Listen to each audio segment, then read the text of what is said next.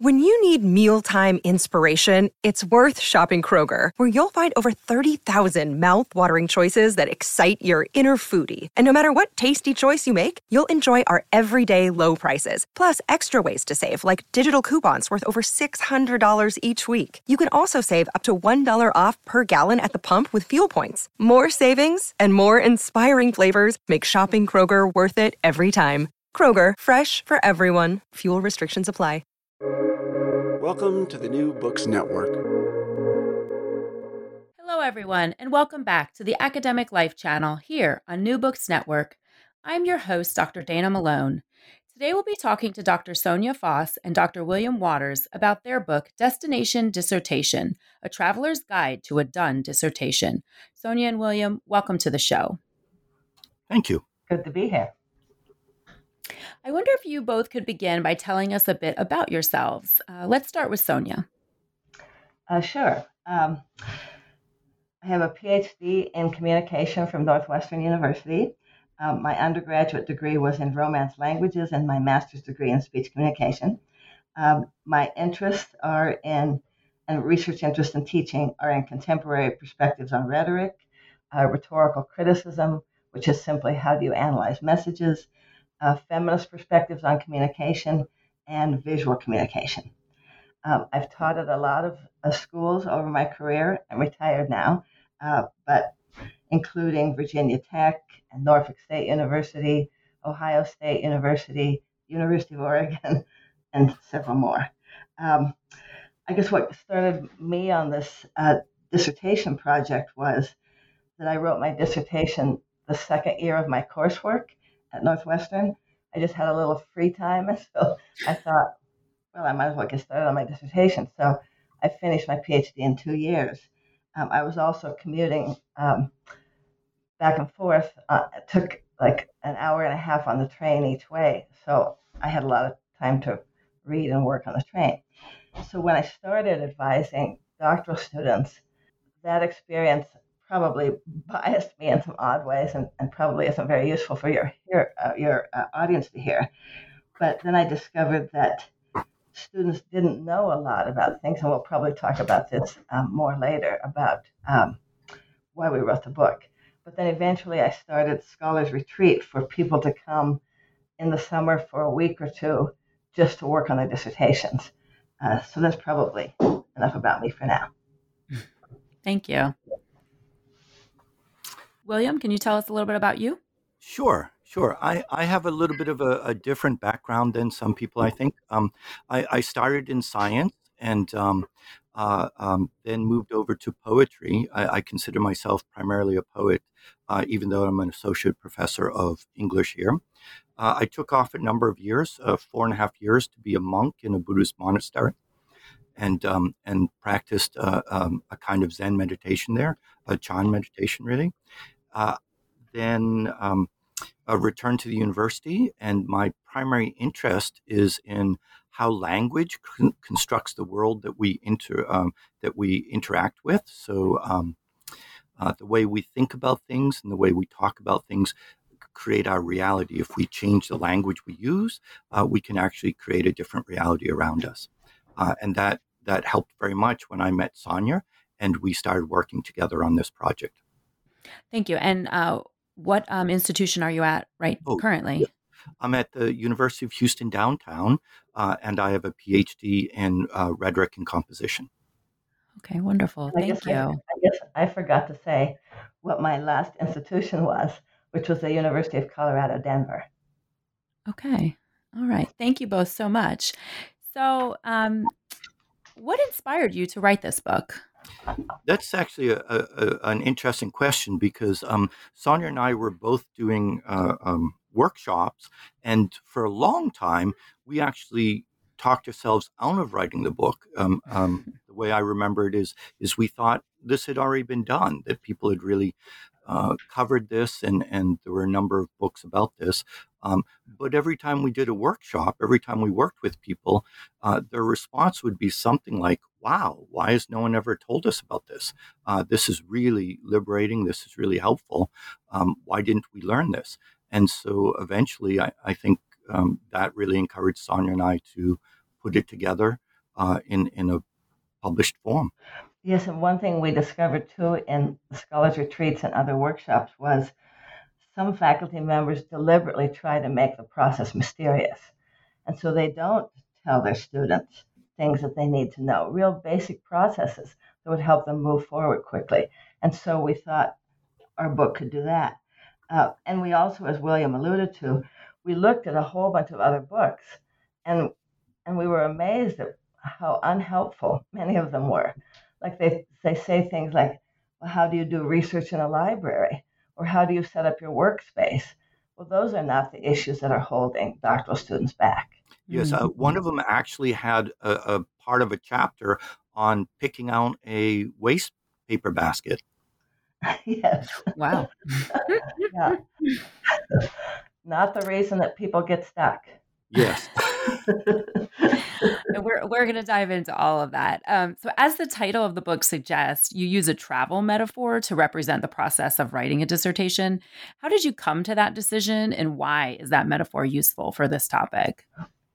One of the things we do a lot in our workshops and our seminars is we encourage students not necessarily to use it at the end, but to conceptualize their data and their analysis using some kind of metaphor, because that just tends to trigger more ideas. And so we were thinking when we were getting ready to write this book, well, is there a metaphor that would work for us? And we played around with a lot of different ones. Uh, I think one of the ones we stuck with for a while was a scavenger hunt. Right. Uh, yes. But then we decided, no, that doesn't work because someone else is guiding the process. You know, they've set up the notes mm-hmm. and the prizes, uh, and so we and we wanted the person writing a dissertation to be in control. Um, so I guess we just we and maybe you can add to this, William, but I guess one of the things that was motivating us, we wanted to make the dissertation seem doable and enjoyable and not have all those metaphors that people tend to think of it. So we wanted to replace those metaphors like running a marathon or learning a Martian language that people often say a dissertation is like. So we wanted a metaphor that made it seem doable to people many, many of the people we were working with, the biggest thing that was holding them back was a kind of uh, economy of pain that they had learned um, uh, to equate with um, so many pages of writing. You know, um, I'm going to write 10 pages and it's going to, uh, you know, it's going to be this difficult to do it. And so removing the difficulty was really pretty important to that. Um, that uh, when things go wrong, when when we're traveling, when things go wrong, we simply make another plan. You don't just stop or or stay in Italy for the rest of your life. Um, you just make a new plan. And so we really wanted to talk about how people were agentic and uh, and in control, as Sonja said, um, but also um, uh, um, that they're going through foreign territory, seeing it for the first time, and being excited about the things that they see there, coming back and reporting uh, to other people. We we had imagined the defense like um, I, I, think people may not remember this, but people going on trips and bringing back their slides, their pictures of their trip, and giving a presentation to other people about what they saw. We had imagined the dissertation really acting like that. Mm. Thank you. I, I think it's a wonderful metaphor and, and really does work throughout the book. Um, and so you do state, and, and Sonja kind of alluded to this, you state that the chief characteristic of a good dissertation is doability. And one way to design a dissertation that is doable is by understanding its function properly. Can you talk more about the function of a dissertation and how it is often misunderstood? Yeah, that, that's a great oh, question, actually. Um, uh, I think that uh, uh, to jump in here, I think that that's one of the things that slows people down the most is that they misunderstand the function. Uh, many, many people that we work with think of the dissertation as the best work that they're ever going to do. Uh, they think that the dissertation is what's going to get them a job and that it's their their life's work, as opposed to um, the the real function is to show uh, to show that you're capable of doing research in a short amount of time so that you can continue to practice. We often told students who thought that this had to be the best work of their career. If this is the best work of your career, you're going to have a very short career because it's kind of over now. I, I think I was surprised when I uh, back when I first started going on the on the job market. I personally was very, very surprised that nobody really cared about my dissertation. They they might ask a question about it, but nobody really read it. Um, uh, nobody looked at well, what is the key idea there? Um, and I think that that surprises a lot of people that um, there's going to be many other things that people are interested in. Mm. Before we get too far into the conversation, I, I do want to mention here that although the book focuses on dissertation writing, the steps and processes you outline are applicable to more than just you know doctoral students at the dissertation stage. Um, you suggest this book would be useful for anyone doing academic writing. Can you talk more about that? Yes, um, really, all of the processes that we outline, we use when we're coaching individuals on publications uh, because they're, they're the basic steps of any research project. I mean, certainly there's some things you do in a dissertation that you don't do in an article. You don't have an extensive lit review, for example. But the process of aligning all the key pieces of the project, how do you code data? How do you come up with an interesting uh, conceptual schema to summarize the data? How do you write and edit? All of those things are exactly the same. Yes, I, I would agree completely. So yeah, so I just wanted, and one of the reasons I wanted to, you know, highlight this book on the channel is because writing is such a pivotal um, topic for, you know, for the for folks in the academy at, at all levels, and um, and this is a, a wonderful resource for for doc students, no doubt, but it also can be very um, useful for anyone writing up academic academic uh, doing academic writing and writing up uh, research and scholarship. So um, I just wanted to note that so so listeners are are aware of that. Um, your book uh, Dana, focuses. Oh, go ahead. Sorry, Dana. When when we do workshops um, uh, primarily on professional uh, development writing, so people who are already uh, faculty members, they're working on tenure. Uh, we use exactly these ideas with them as well. Yes, yes, and and and it's um, and again, there are certain pieces throughout the book that are uh, obviously very dissertation focused, but as you said, it's um, it all translates. It all translates. Um, and, and so I, I just want listeners to be aware of that, so they're not thinking, "Well, I've already done my dissertation." But no, there's there's quite a bit here that is useful. Uh, most of it, honestly, for any stage of, of academic writing.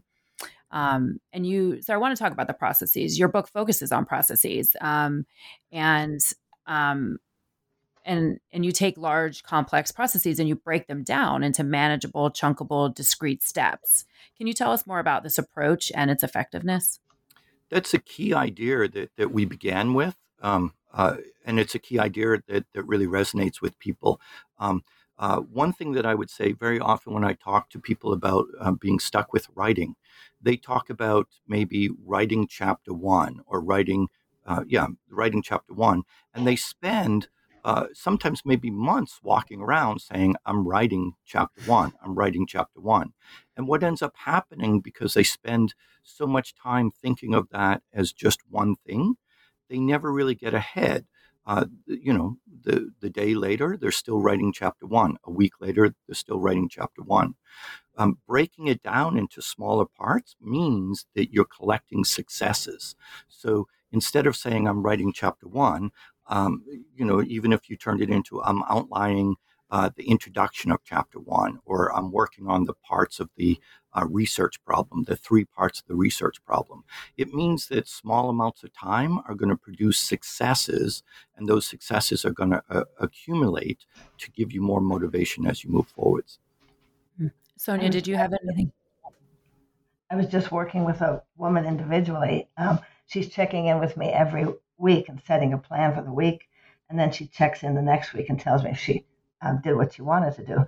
And when we first started, she was doing exactly that. Well, this week I'm going to do the lit review for this article. Well, what exactly does that mean? You know, how will she know when she's making progress? So I'm insisting that she really put it in really small, discrete steps um, so that we know exactly what it is she's supposed to accomplish that week not just this vague right the lit review. Mm-hmm. So, um, our listeners probably know this already. I think maybe I mention this every episode, but I am a big process person, and um, and I usually will name at the beginning of an episode if I'm interviewing someone I know. Um, and while I do not know you all, um, I will name um, that I did use this book um, when I wrote my own dissertation. It was gifted to me um, by a department that I was departing as I was uh, um, transitioning, and uh, so I I didn't even come upon it myself. Um, someone else gave it to me, and I found it very very helpful. And so from experience, um, I knew that this book really uh, was effective. Um, and so when I was thinking about resources for our listeners and, and uh, writing resources that I wanted to highlight, this definitely came to mind. Um, so, as I said, I am a big process person. And one of my mantras in life, and I can apply it to anything, is trust the process. Um, and I do believe that a lot of success is is figuring out what your process is. Um, and so I'm saying this to say that even as someone who excels at breaking down complex processes, like I do, I found your book very helpful when I was writing my dissertation. Um, because it's a great resource for people who may already be able to do this. Um, because for me, I found that you know you still get stuck sometimes along the way, um, but it was sort of like ha- having a partner right there in the pages of the book to guide me in the same manner that I was used to doing things. You know, being able to set small step goals for myself. So today I'm going to, you know, I'm going to document five articles or eight articles or whatever that process looks like. So, um, so it's useful for folks who already, I think, can do that naturally because inevitably you're going to get stuck. But then you have this this book right here to kind of assist you and to help move you forward. Sometimes just rereading um, some of the suggestions that you have at different stages could be helpful. And then for those folks who are not skilled in breaking down complex processes this is a lifeline for sure um, have you seen that? That it's for both folks who, you know, I think maybe can naturally, or just, you know, they're they're accustomed to being able to break down large uh, processes, and then those who obviously maybe are, are not used to doing that, so it helps. Yes, I think that's certainly true. I think for us, the people who uh, come to our scholars retreats or come to our workshops, are probably ones who don't know how to do processes very well. so that's why they've come to us. yes. but, but yes. certainly, if you know how to do that already, you're way ahead. Though yes. I think I think some people come with the um, with the ability to break down a process, but they haven't had any kind of exposure to what dissertations look like. And again, going back to your earlier question about the function of a dissertation. They have a very different idea of how it's functioning. So, one thing that I would say the book does really very well for those people are the examples that are, are mm-hmm. included. So, when someone is able to see, we'll, we'll talk through maybe uh, what coding of a literature looks like and sorting it. And then we give a number of examples for that. I think those examples are really, really very helpful for the people who um, uh, can break down a process, but just haven't been exposed to uh, a, a, variety of different dissertations. Mm. Well, and I, I, I to circle back on that, I, I would agree. And I think, you know, as you were talking, I was thinking of it as a mentor text. Um, and and what we try to do with this channel is is we kind of conceive of it in some ways as sort of a mentor channel to help, you know, kind of folks have that mentoring that maybe they either didn't have or in certain areas that that there might be gaps in their mentoring. And as you said and, and, and this came up earlier in the conversation you know if you're writing a dissertation it's your first time writing a dissertation likely. And so you've not gone through that process before um, as um, and in previous conversations I've had on on the channel here about mentoring, you know, p- the purpose of a mentor is to help guide you through things that you maybe have not experienced before. So you won't know, you know, you don't know what to expect. You don't know what questions to always ask. And so, um, you know, to your point, William, even though you know I am you know naturally it's it's i am you know good at breaking down complex processes that was the first time i had done a dissertation right so um, those steps were new um, and as um, sonja mentioned earlier as well um, sometimes or a lot of times those uh, the, the parts and the pieces and what's expected is not explicitly laid out. Um, you know a lot of doc programs just kind of think you know how to do it or you'll figure out how to do it or you'll find some resource to help you do it. Um, hence you know your book is very helpful in that. So um, to kind of you know guide someone through the first time doing something um, and the examples yes the, the book is rife with examples and that's very helpful um, and especially as a mentor text to kind of give you an ex, um, uh, samples of, of what it could look like Um, and I think there's another piece of this too. Not only has the student not ever written a dissertation, but often their advisor has only had experience with his or her dissertation. Exactly. And so they don't know, they're not very helpful in advising. All they can do is follow their own model, which may not work at all for the student's project. It, it was not, uh, it's not at all unusual that we're working with someone and they have a very odd section um, in terms of the dissertation that they're writing. And we'll ask them, well, why why did you put this section in here? And they'll say, well, my advisor had that section in in her uh, her dissertation. And so um, uh, this book has also been very helpful for advisors. Uh, we've heard from a, a, number of advisors that say, oh, this is great. This gives me uh, a kind of way to take the experience that I've had in my own dissertation and widen it to other examples, other kinds of dissertations. Mm. Um, so, one of the main ideas that comes up throughout the book is not writing before you're ready because it will actually delay you in the end.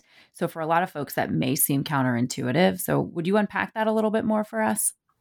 Why don't you take this, William? You're the sure, sure. Um, yeah, uh, so the the analogy that we usually use is that um, uh, the time you put into writing, you want that time to move you forwards. If you write a, um, if you write a wonderful um, two pages with clean, clean prose, and and you've really labored over that for for hours, uh, but that work isn't going to be used in your final product, you've lost that time.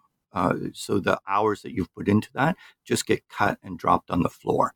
Um, so what's really a key idea is to know how all the how to know what parts need to be there and how they're going to fit together to make a bigger argument.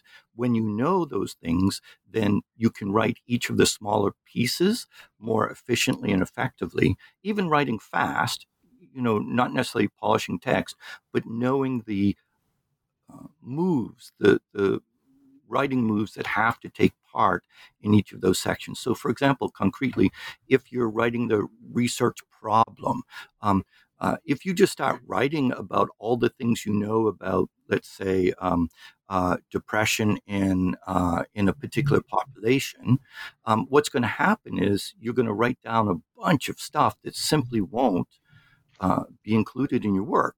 Whereas if you look closely at what has the literature told us on on one side uh, that disagrees with something that the literature told us on another side that disagreement the the contrast between those two ideas becomes a research problem that i as a researcher can ask a question about create a method to answer and then fill in the the data that will do that and i can give a um, kind of horrifying example uh, we had a student who came to scholars retreat once who had written about 500 pages.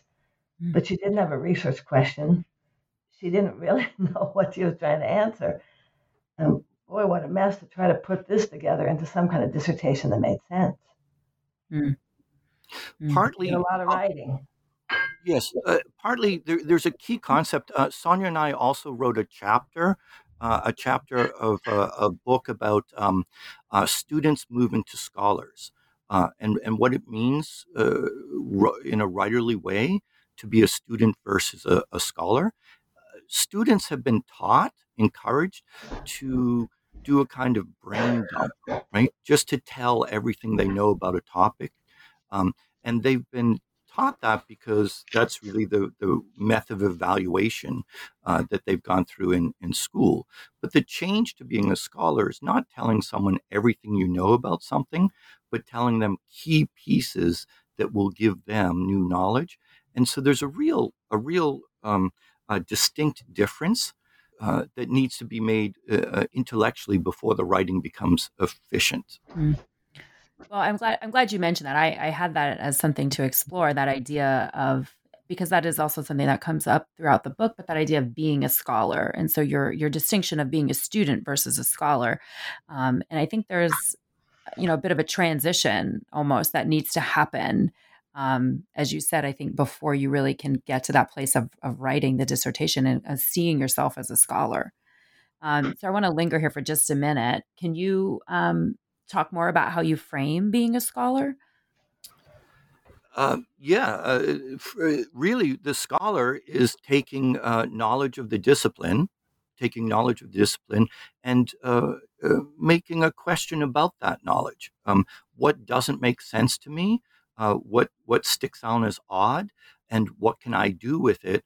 Not not as a, um, a, proselytizing, not as just um, um editorializing something, but what can I do with it to hand over to other scholars um, a insight that they can use to continue a discussion? Um, and those are really very different things than what we see.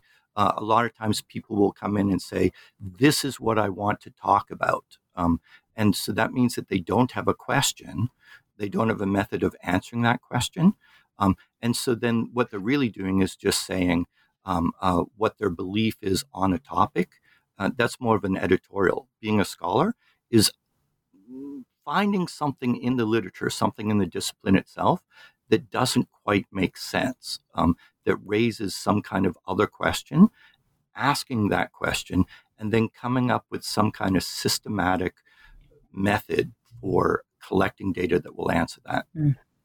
I, I think so, another distinction between the student and the scholar often the student, if they end up coding data or doing some kind of research project, they think it's enough to just end with, oh, well, here I have these themes. But I think a scholar takes one more step and tries to put them together in some kind of theory, a loose theory perhaps, but some kind of theory that's more abstract that other scholars can come along and use. So, so it's really, again, making that transition to I have to do something with my findings besides just say, I've got five themes, for example. Mm. Exactly. We often see this most um, most prominently in the literature review when we work with people. Uh, early versions of the literature review uh, will look like they're comprehensive exams, um, and and they will use uh, the article itself, the author and the article itself, um, as the mm-hmm. information. They're, so they're just simply saying so and so says this. Um, once they've moved to a scholar, what they're doing is really using uh, um, features from the article. They're taking features from the article, they're putting together, and the literature review itself makes an argument while it presents the literature. Mm and I know I know I know throughout the book um, when when this idea comes up um, in different places, I, th- I, think it almost bookends the book. You you talk about it in the very beginning, um, and then also again at the end. Um, but it's that idea of, of, of, that a scholar is joining that what you are doing is joining a conversation, um, and you're co- contributing to a conversation. Um, and you know, and to do that, you kind of have to synthesize, you know, what's out there along with what you're producing and and that's much more than just summarizing what everybody else has already said um, I, I think we would also say that a scholar is more often surprised by what they're writing than than a student. Um, scholars, when they apply a, um, a, method to a research question, the answer is really quite surprising. Whoa! I never thought I would. I never thought I'd see that um, uh, they come up with a very interesting contribution. So um, we've we've we've hit on this a little bit, and I I, I want to um, talk about this. Um, you state that the research question is the most important part of the dissertation, and it takes the most effort and care to develop. So can you talk more about that? I know you alluded to the idea of you know writing without without a, a, question is um, can be unfruitful to say the least. So so can we talk a little bit about the importance of the research question? Yeah, it's really the thing that guides the entire project. And so we always have students at the beginning come up with a research question and then make sure that everything else is aligning with that. So, what literature are you going to look at has to come out of that question. Like, what kind of method are you going to use? That needs to be one that can answer that question. So, it really provides a reason for doing the study, why you're engaging in the research, and, and we have a, a lot in the book about the criteria that your research question should meet. Because a lot of people, oddly enough, coming from grad school, have had no experience coming up with a good research question. Exactly. Um, and actually, the research question, um, uh, doesn't come from the writer, it comes from their understanding of their discipline. Um, and so, uh, um, uh, even that, the, the research question is what is grounding the dissertation or, or the article in the in the discipline and is going to make it publishable, is going to make it meaningful for other scholars as well. Mm. So the the research question guides the whole dissertation, and for this reason, um, as I said, I used your book. I, I taped it to my to to my screen. I had I had my research question on a post-it note, and I kept it um, on my computer. Uh, and this was especially important for me when I was digging into the literature, when I would keep going back to the literature, because I can get distracted easily. I find lots of ideas interesting. and so I could kind of go on a trail off these things. And I would always, I had, so I had that question there to, to keep moving me back in the right direction of, is this, is this tangent I'm going, I'm going to help me answer my question. Um, and so to kind of build off your metaphor, I love, um, I love metaphors as well. Um, I sort of used it as a compass of sorts um, to kind of keep me moving in the right direction and not Excellent. going off track. Yeah. Um, are there other ways that you've seen uh, scholars and students, you know, kind of keep themselves focused? Well, one of the things we talk about, and you alluded to this uh, at the end of the book, we talk about enacting the scholar role and ways that students uh, kind of get off that scholar role and construct some other roles that are not useful for them. Um, so we talk about the housekeeper role, for example, uh, where people decide in order before I can write, before I can work on my dissertation, I have to have my environment perfect. And so then they spend all their time housekeeping or you know arranging the books on their shelves or you know cleaning up or making the fringe on their carpet all be even.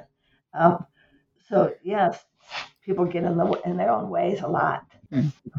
I think one of the one of the maybe more useful tools um, a, a, very useful tool in there that keeps people uh, on track is the alignment worksheet. Um, uh, it's a very simple uh, a worksheet that um, uh, asks the writer to identify uh, what the research problem is, what the research question is, what the categories of the literature review are, um, what the data is, how it will be collected, how it will be analyzed, and um, and the significance of the answer of the research question. Um, for such a simple for such a simple worksheet, I, I think that that um, like taping the research question to the wall, uh, that worksheet helps people. Uh, stay away from tangents and, and really be able to say, um, can I answer this research question with this set of data? Will this particular kind of analysis give me an answer to the question? Um, we've seen in the past many times people have uh, research questions and data that don't align with each other. And so when it comes time to answer the research question, they have a research question, but then they have no answer because the data either can't be analyzed or, or is really telling us about re- a, completely different topic. Mm.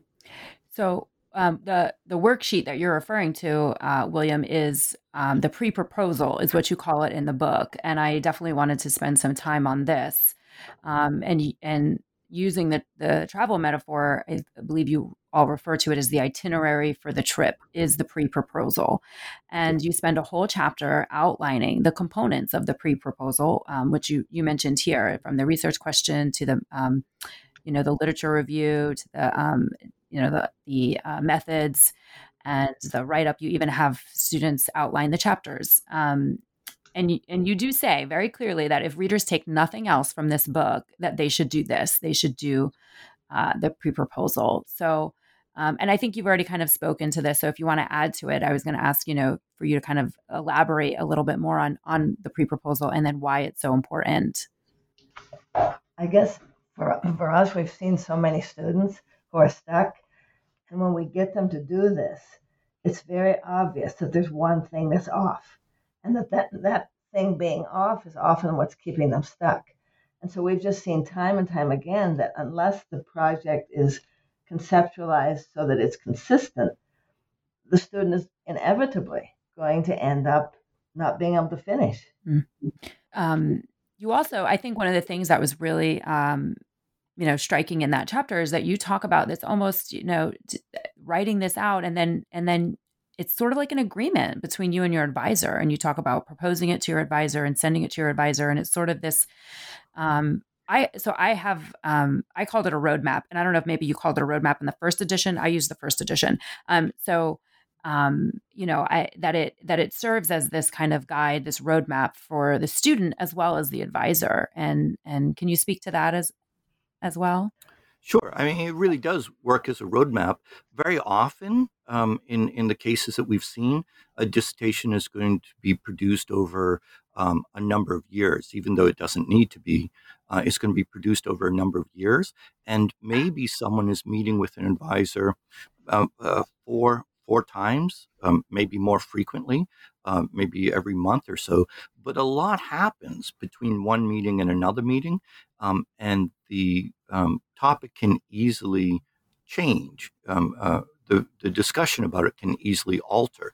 If you don't keep something written down and if you don't if both people aren't reminded about what you're trying to do the conversations that you're having two months after you started a project can actually uh, create an entirely different project and then the work that you've done has to be started over again mm. I think people tend to forget that advisors are very busy people and they're teaching and they're doing their own research and they may be directing a lot of dissertations so it's going to be hard for them to remember the specifics of one student's project.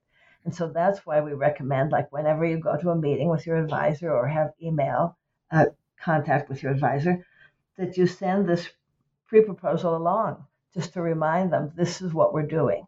And we're not going to deviate from this unless there's a really, really good reason to do that. Mm. I'll give a specific example. I was meeting with one of my students uh, actually last weekend, and uh, we hadn't met for a while because of COVID and, and some other things. And uh, we were working on outlining a specific criteria for a rubric, and uh, and really spent a long time, maybe thirty minutes, uh, working on some criteria. But then we we stopped and said, wait a minute, what what's the research question again? What is it we're really trying to answer with this rubric? What are we trying to measure? And when we went back to their to the research question and and discussed what we were trying to measure, we realized that that 30 minutes was we'd really spent going off on a tangent. We'd find interesting things to measure and interesting ways to measure them, but they weren't relevant. And so uh, we were able to let that go and get back on track. Mm. Well, um, so as I said, you know, I did use your book, so I thought, well, let me go back and um, and I know that I did the roadmap, um, and I so I dug it out. I went in, back into my file, my computer, and I was like, I wonder, I wonder what that. I haven't looked at that, and it's probably and it was it's been about. I think it was about a decade ago that I wrote it. And I found that I didn't write just one. I wrote four. So I had four single page roadmaps. And and I remember and so then it jogged my memory. I was like, oh yes. Um, and I did that because I remember meeting with my advisor and she just like she's very you know has lots of ideas and she threw lots of different ideas out and i had already had a pretty clear idea of what i was going to do. I mean i went into the program with a pretty clear idea of my topic. And but then i remember meeting with her and um, she, a bunch of other ideas that came out. And so what i did was i explored those ideas in different versions of the pre-proposal.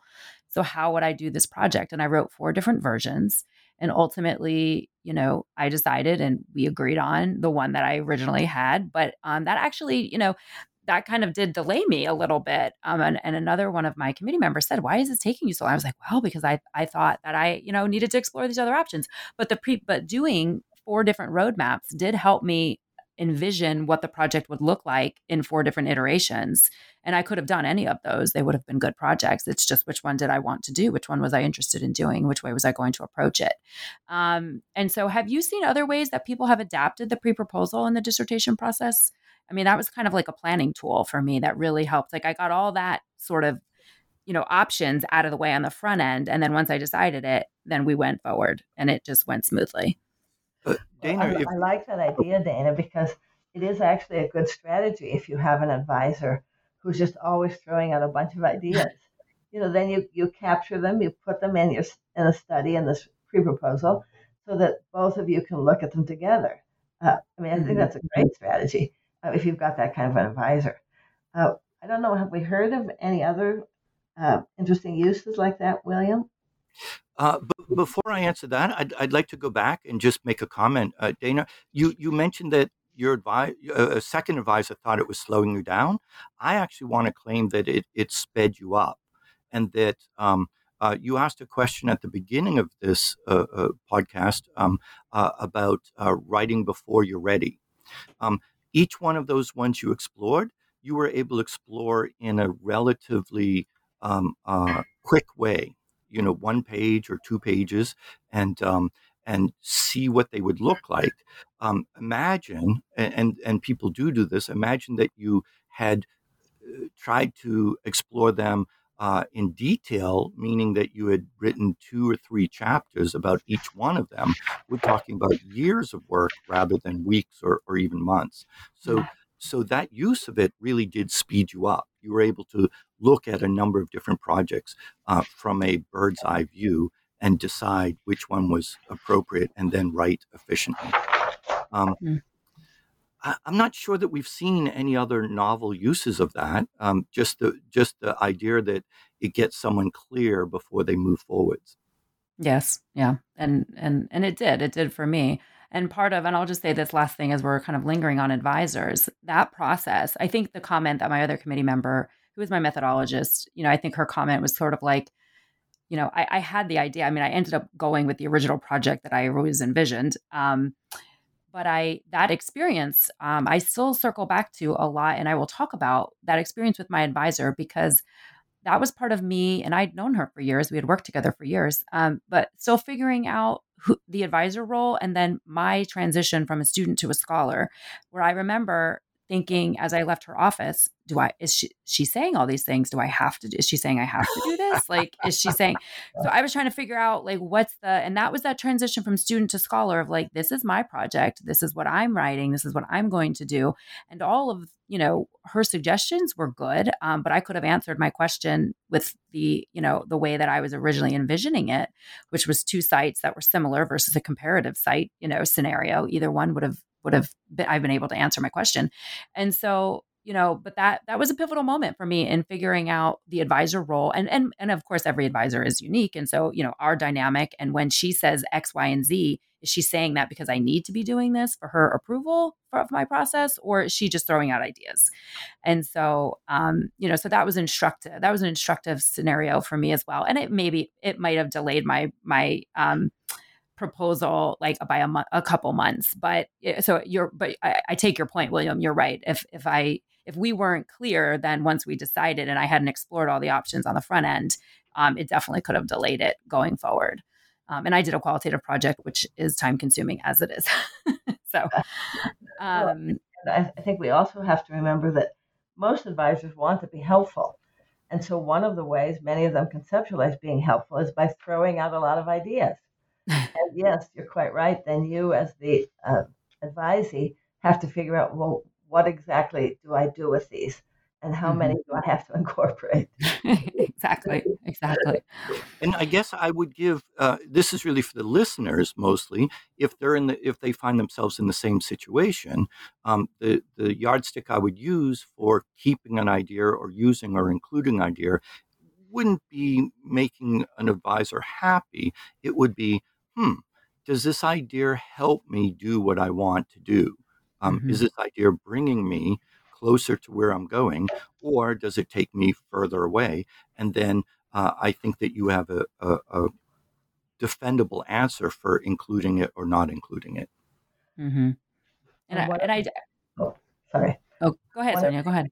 One of the things we talk about in the book is that your defense doesn't just happen at the end of the dissertation in front of your committee your defense is happening all the way along. That's so, right. As yes. William was saying, you may have to defend to your advisor at various points this is what I want to do, this is why it makes sense. Uh, so, this could be one of those instances where you say, This is what I really want to do. Can you help me do that? Exactly. Yes, and and and my point that I was going to make is speaks to that exactly, which is, and it's this i think can be uncomfortable for students because it is in this process that i truly believe you go from a student to a scholar um, and and by the time you get to the defense and i remember people saying this to me dana this is a conversation. You are the expert in the room at that point. This is you've done all the work on this. Um, exactly. and so i think that whole dissertation process as you said is is moving from that place of like are you saying i have to do this as like a student versus as a scholar? I'm making this a very informed decision and here's my rationale and here's how i'm going to proceed.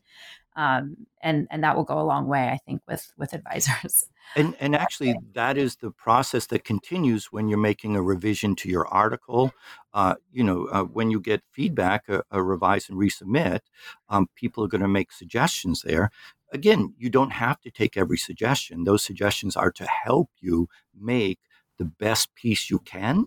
Um, if they don't make sense to you, or if there's some reason for not using those suggestions, you simply write in the letter for the revise and resubmit when you resubmit it um, the reason you're not including something. Mm. Yes, yes, and um, and I would say for the the process of review for when you're doing same thing, articles or books, is the same thing, exactly. Because uh, ultimately, at the end of the day, it's your name on it and it's your work. Um, I, I do want to um, I do want to uh, talk about uh, the distinctions that you outline um, of writing versus editing because I think that's going to that's very instructive for a lot of people. So, could you describe what fast writing is and how it differs from editing? Fast sure. writing is essentially writing, can we say this, a shitty first draft? Uh, yes. Where you just write as fast as you can. Uh, don't take time to do any revising. When you see the little red line come up on your screen that you've done a typo, you ignore that, you just keep going. And the, and the reason is when you revise, some of that's going to get cut, as William was talking about earlier. And so don't spend any time polishing it. You don't know yet if it's even going to be in there. So if you can fast write a whole section, then you can see, well, what do I have here? And is this going the direction I want it to go? Instead of uh, fiddling around and trying to make every word perfect. Uh, that's right. Um, um, if we can say shitty first draft, that actually comes from Anne Lamott, Anne Lamott uh, yes. Bird by Bird. Um, mm-hmm. uh, but um, the, the analogy that I usually use is um, moving furniture into a room. If, if you were to take a, an end table and try to place it in the room uh, all by itself, try to make a decision of where the best place for it were, um, that would be very hard. But once you put all of the things that are going into the room in the room, then you can move those things around and find the best place for all of them. So you need the basic pieces to make the decision. You, you need the couch in place and the chair in place to really make the decision. Where is the end table going? And so fast writing is collecting the pieces that you're going to use to put into place. So often I tell students, like they're if they're agonizing over a word, like is this a right word, and and and they haven't done a shitty first draft, I tell them the reason you're having trouble right now is because you have no criteria to use for making that decision because you haven't seen the whole. So how do you know what word is going to be the appropriate word in that spot? So what William was talking about when moving furniture around is you're essentially figuring out what the criteria are going to be for you to make those judgments. Hmm. So how does how does fast writing um, differ from editing? Or or maybe if this helps you, like talking about editing versus proofreading. I, yes, those are really very different. Yeah, I, I, would make a large difference between editing and proofreading. But let me mm-hmm. try to answer the first thing: the difference between fast writing and editing. Um, uh, I'll, I'll, return to what I said a minute ago. I think of fast writing as collecting the pieces that you're going to use, and then editing as uh, uh, discarding and or, discarding anything you don't need, organizing the things that you're going to keep, and putting in anything new to make them fit together. So, fast writing would be collecting the pieces, editing would be ordering the pieces, and then proofreading would be really some kind of polishing act. And, and we recommend serial editing, where you don't edit for everything all at once. You go through the section of the chapter many, many times, each time focusing on one thing. So, for example, the first time through, you might say, Well, what should be cut here? Or the second time through might be, Well, what do I need to add here? What am I missing? Uh, and then you, you, keep going down to smaller and smaller uh, issues like, okay, what's the best way to organize this? Am I overwriting? Am I underwriting? Uh, so each time through, you're focusing on something different. Mm-hmm. So traditionally, the last chapter is the hardest to write because by the time you reach that point, you're done with writing. You feel like you've said all there is to say about your topic. Um, but you all cite um, in the book that it's also the most important because it includes your interpretation of findings. Why is this section so important? And what do you suggest for moving past like writing fatigue at this stage for students? I, I might disagree here, Dana. I, I would say that the last chapter is the easiest to write. Um, that that there's really no new information. Uh, there's nothing that needs to be learned. Everything's been discovered by um, by putting the pieces together, and now this is really a reporting of those pieces. Um, so that's just a um, maybe a different take on that. But I, I, would say that the way that you get around uh, writer's fatigue here is is seeing the finish line. Look at that. Um, look at that. I just have to do you know 15 to 20 pages, and uh, and this wonderful project is complete. But, but it's also true in that last chapter that you want to move from the specifics of your analysis into something more general, more abstract, something larger. Uh, and often that's a theory um, or some theoretical propositions or hypotheses. So there is a, a an extra step there, and, and, this relates to what we were talking about earlier with going from the student to the scholar. Um, you, do want to make that move that makes those specific findings more applicable to other people. Mm. Well, and I, and I wanted I wanted to talk about that as and um, as we're kind of closing down the conversation. You don't mention imposter syndrome specifically, but I think that idea of of um, feeling inadequate um, ha- sprinkled throughout as we were talking about kind of moving into that scholar role. And one of the places you talk about that is in is at the end when you're talking about the interpretation of findings and, and developing a theory. Um, and a lot of students may feel intimidated at that thought. Um, so would you break down what a theory is and what it means to offer theoretical propositions? Essentially a theory is taking your specific findings, going up a level or two of abstraction to phrase your findings using terms that other people can use apart from your data. So there's something that could be used in other contexts and other situations. And it's not that complicated. I mean, people talk about theories have um, variables and axioms. So there are things you're talking about and there's relationships between them. That's all it is. And and we theorize all the time. Uh, if if you keep contacting a friend and she never calls you back, well, you theorize, hmm, maybe she's not my friend anymore. Uh, you've got some data, you've made a theory. Um, so it's just taking the slightly more abstract step to present your findings in a way that could be useful to people who aren't at all interested in the particular topic that you studied. Mm. Okay. Thank you. It's been great talking with you today. But before we wrap up, um, could you both tell us um, what you're working on now or a project that you're excited to share about? Um, sure. I guess I can start. Um, I just finished actually a book uh, called Feminism in Practice Communication Strategies for Making Change. Uh, and it's about 20 contemporary feminists from all sorts of walks of life and occupations uh, and how they are using feminist strategies to change their world. Um, I'm also uh, working on a piece on social presence uh, with a co author. Uh, and social presence for us is simply when you communicate these days, you know people are most likely to be on some kind of technology. And so, how is it that you intervene into that conversation they're already having uh, to get your social presence in there so that you can have an interaction with them?